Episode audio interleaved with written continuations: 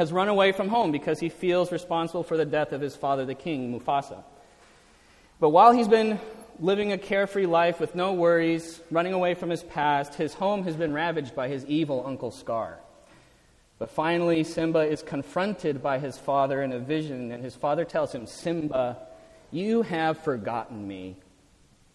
You have forgotten who you are, and so you have forgotten me. Remember who you are. You are my son and the one true king. Remember who you are. So, part of the reason that this is such a profound and moving and, and, and, memorable moment in the movie is that we have all experienced times when we have also forgotten who we are. And we've all had to be reminded, sometimes uncomfortably so, of who we actually are. And that's precisely what in this psalm, what the psalmist Asaph is doing. Precious truth is being passed on to the next generation, as it says in verse 7, so that they should set their hope in God and not forget the works of God. The danger here is that these things will be left in the past, that they will be forgotten and not remembered. And if they are forgotten, then we can no longer really see who we are. And that's precisely what has happened before uh, in the stories that he tells in this psalm. Every time things went awfully wrong. Matthew in the New Testament also uses Asaph's words in his gospel to explain why Jesus also spoke in parables. Matthew chapter 13. So both Jesus and Asaph are reminding us of great truths that can be learned from the dark halls of history. And both of them are speaking to us in parables, and they do that because our tendency is to reject things that make us feel uncomfortable. Even if those things are truths that can show us who we truly are, even if those things are truths that can save us. And if we're really, really honest, we don't just accidentally forget the truth, do we? But we purposefully and consistently put it out of our minds and suppress it. Or if we can't really suppress the truth, then we try to run and hide from it, like Simba did. And so, just like Simba, we have run away and we have forgotten our father. We have forgotten our home, and we have even forgotten who we are. So, I hope this morning that you will hear both Asaph and Jesus speaking from the word, calling to you, remember who you are. Stop forgetting, stop suppressing and hiding from the truth. Listen, and I will teach you great and wonderful things, truths that may feel dark and heavy, but that can also save you. So, what exactly are the truths that we can learn from this psalm and that we need to remember that, this, that Asaph is reminding us of? So, there are two central truths here that I want to share with you. The two things that we must not forget. We must remember, first of all, that we are sinners, and we must remember that we've received God's mercy. We must remember that we are sinners, and we must remember that we've received God's mercy. So, first of all, we have to remember that we're sinners. By that I mean that we have failed to live by God's laws. We have failed to love God, we have failed to love others. We have been faithless to God in spite of all that He has done for us. And what we need to see here is that Israel's repetitive pattern of sin and failure is our repetitive pattern of sin and failure as well. So when Asaph tells us that he's telling a parable in verse 2, what he means is that the whole of Israel's history is a story in which we should all see our own reflection.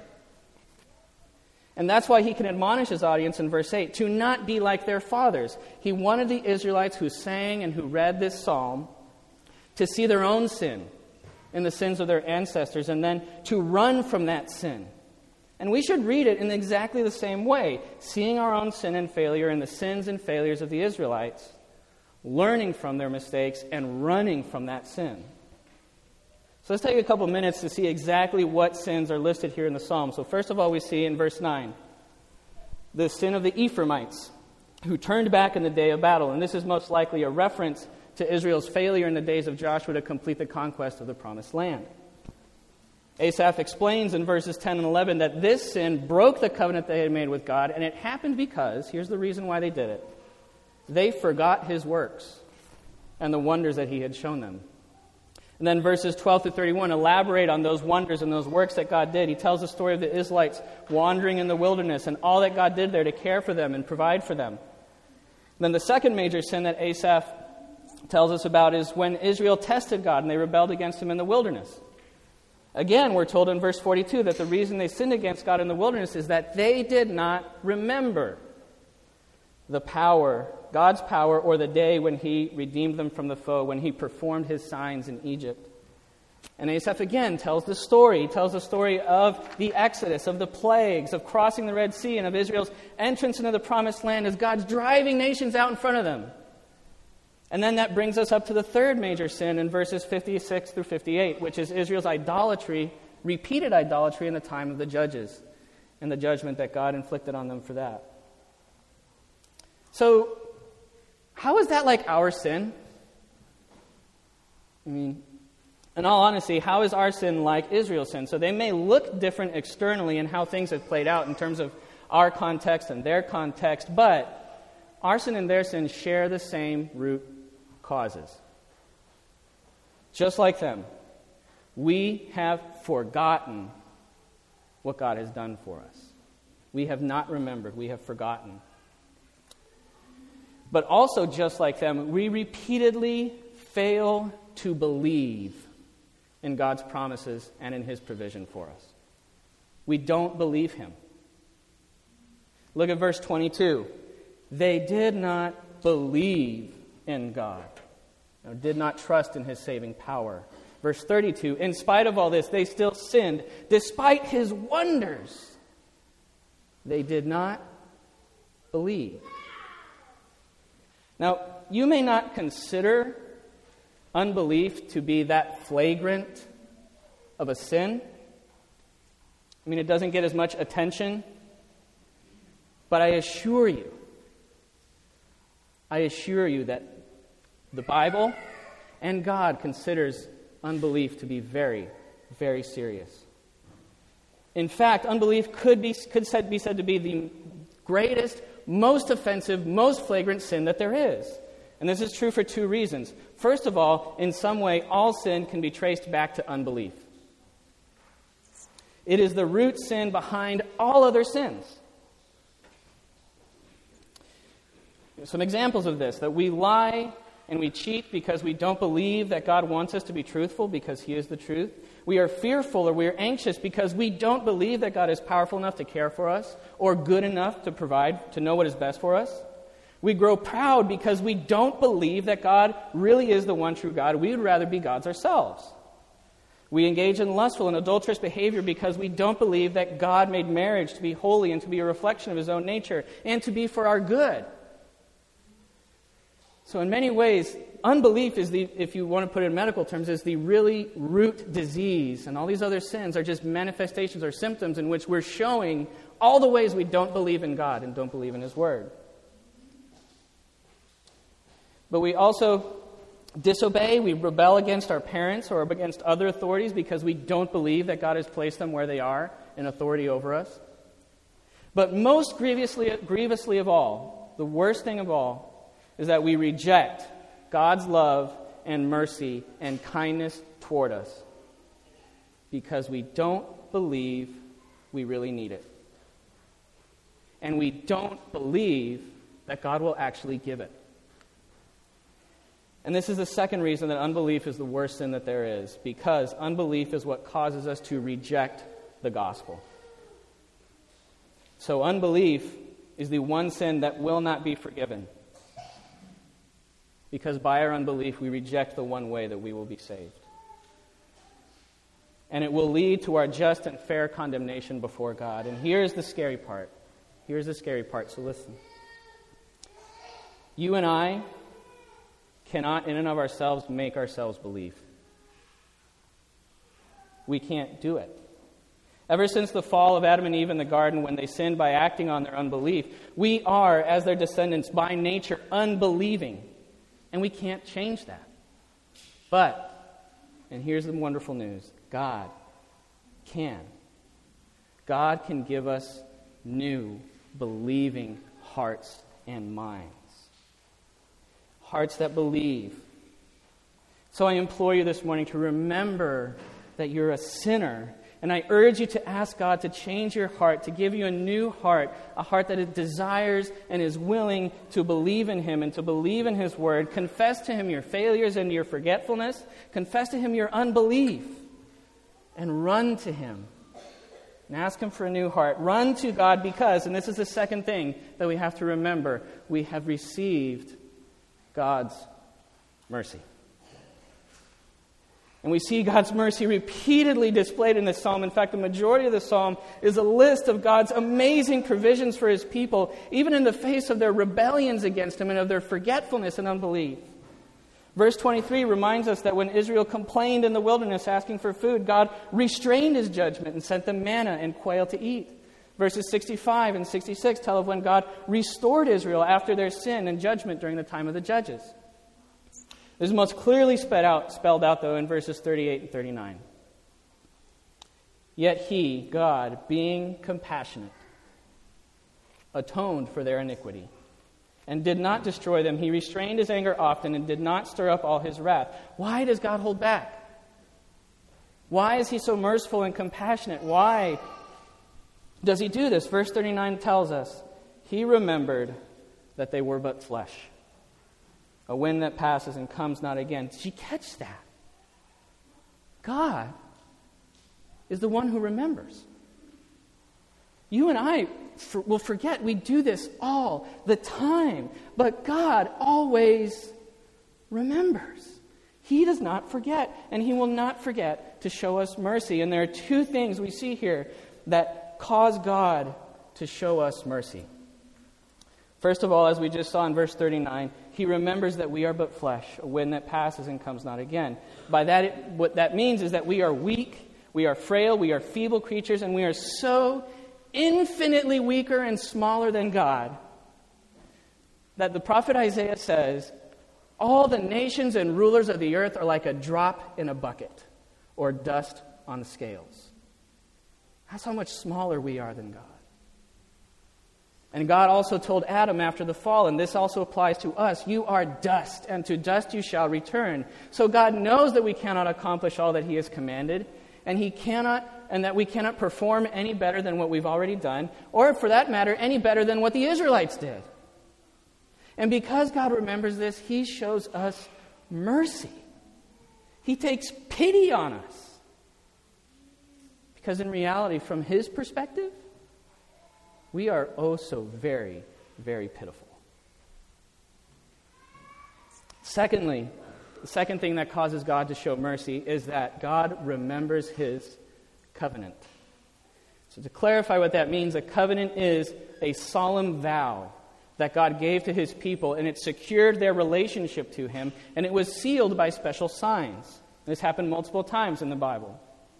And a marriage is a great example of this. Um, in fact, it was actually seven years ago today that my wife Lauren and I stood before our friends and family uh, and before God and we exchanged vows of love and friendship and faithfulness. We made a covenant.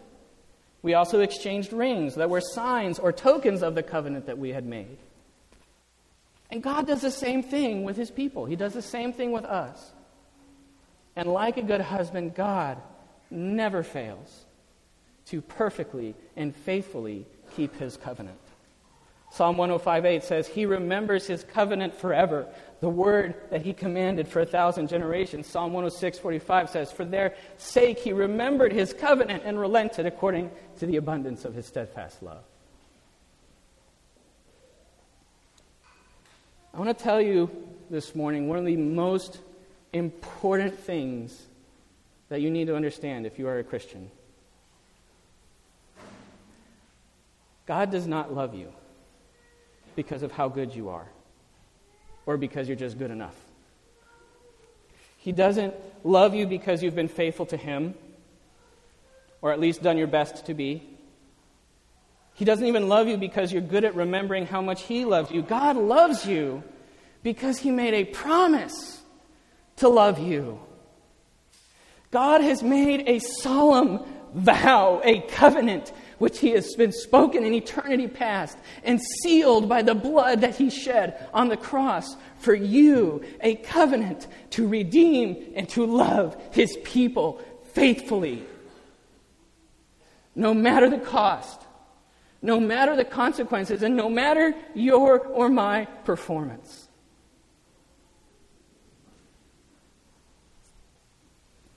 He does not expect us to keep his covenant perfectly, but he vows that he will be wholly faithful to that covenant nonetheless. And this is such an essential thing to grasp because it sets us free. It sets us free to love and to follow and obey God in response to all He has done for us. It sets us free because we're no longer burdened by the weight of our own poor, pathetic performance, by our own forgetfulness and unbelief.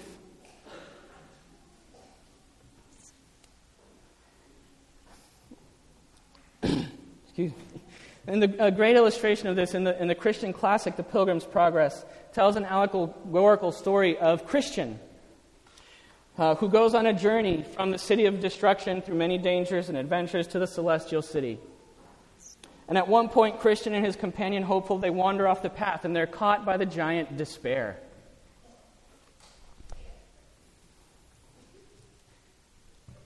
And despair takes them to his stronghold, which is Doubting Castle, where they're imprisoned, they're beaten, and tortured to the point that they no longer are sure of their salvation. And Christian and hopeful remain there in doubt and despair until Christian remembers that he has been given a key, and the name of the key is promise.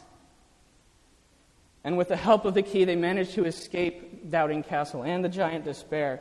And what we need to remember is that God's covenant with us is his promise for us.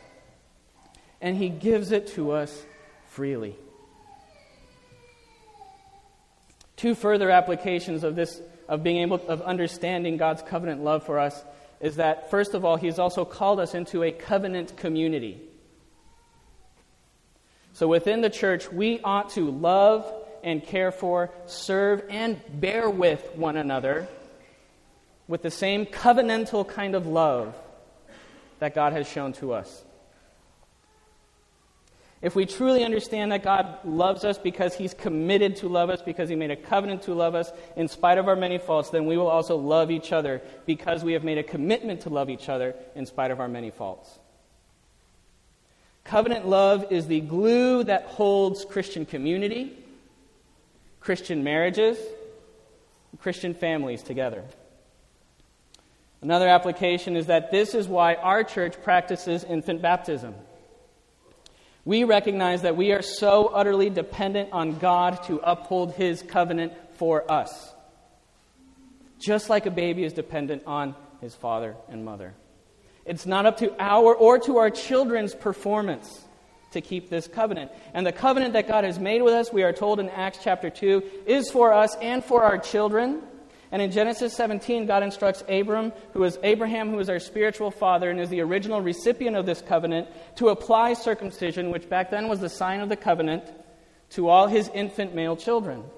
Baptism is the new sign of God's covenant, and in obedience to what God commanded Abraham, we apply the sign of the covenant to the children of the covenant, and we do so in faith that God will uphold his covenant promises for them.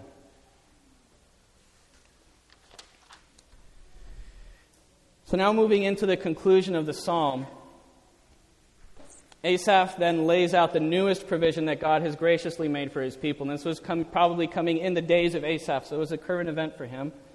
And starting in verse 67, we see God rejects the tribes of Joseph and Ephraim, and in their place, he chooses the tribe of Judah. God's sanctuary is moved to Mount Zion in Judah, and David is established there as king. And now we may just read over those, not thinking much of it, but we have to understand these are the high points of Israel's history. These are their climactic moments. David's kingship brought unprecedented unity, peace, and prosperity for Israel. And David also brought the ark and the tabernacle to Jerusalem. And as a spiritual leader, he led Israel in a time of true and faithful worship to God. And it was with David also that God chose to make another covenant.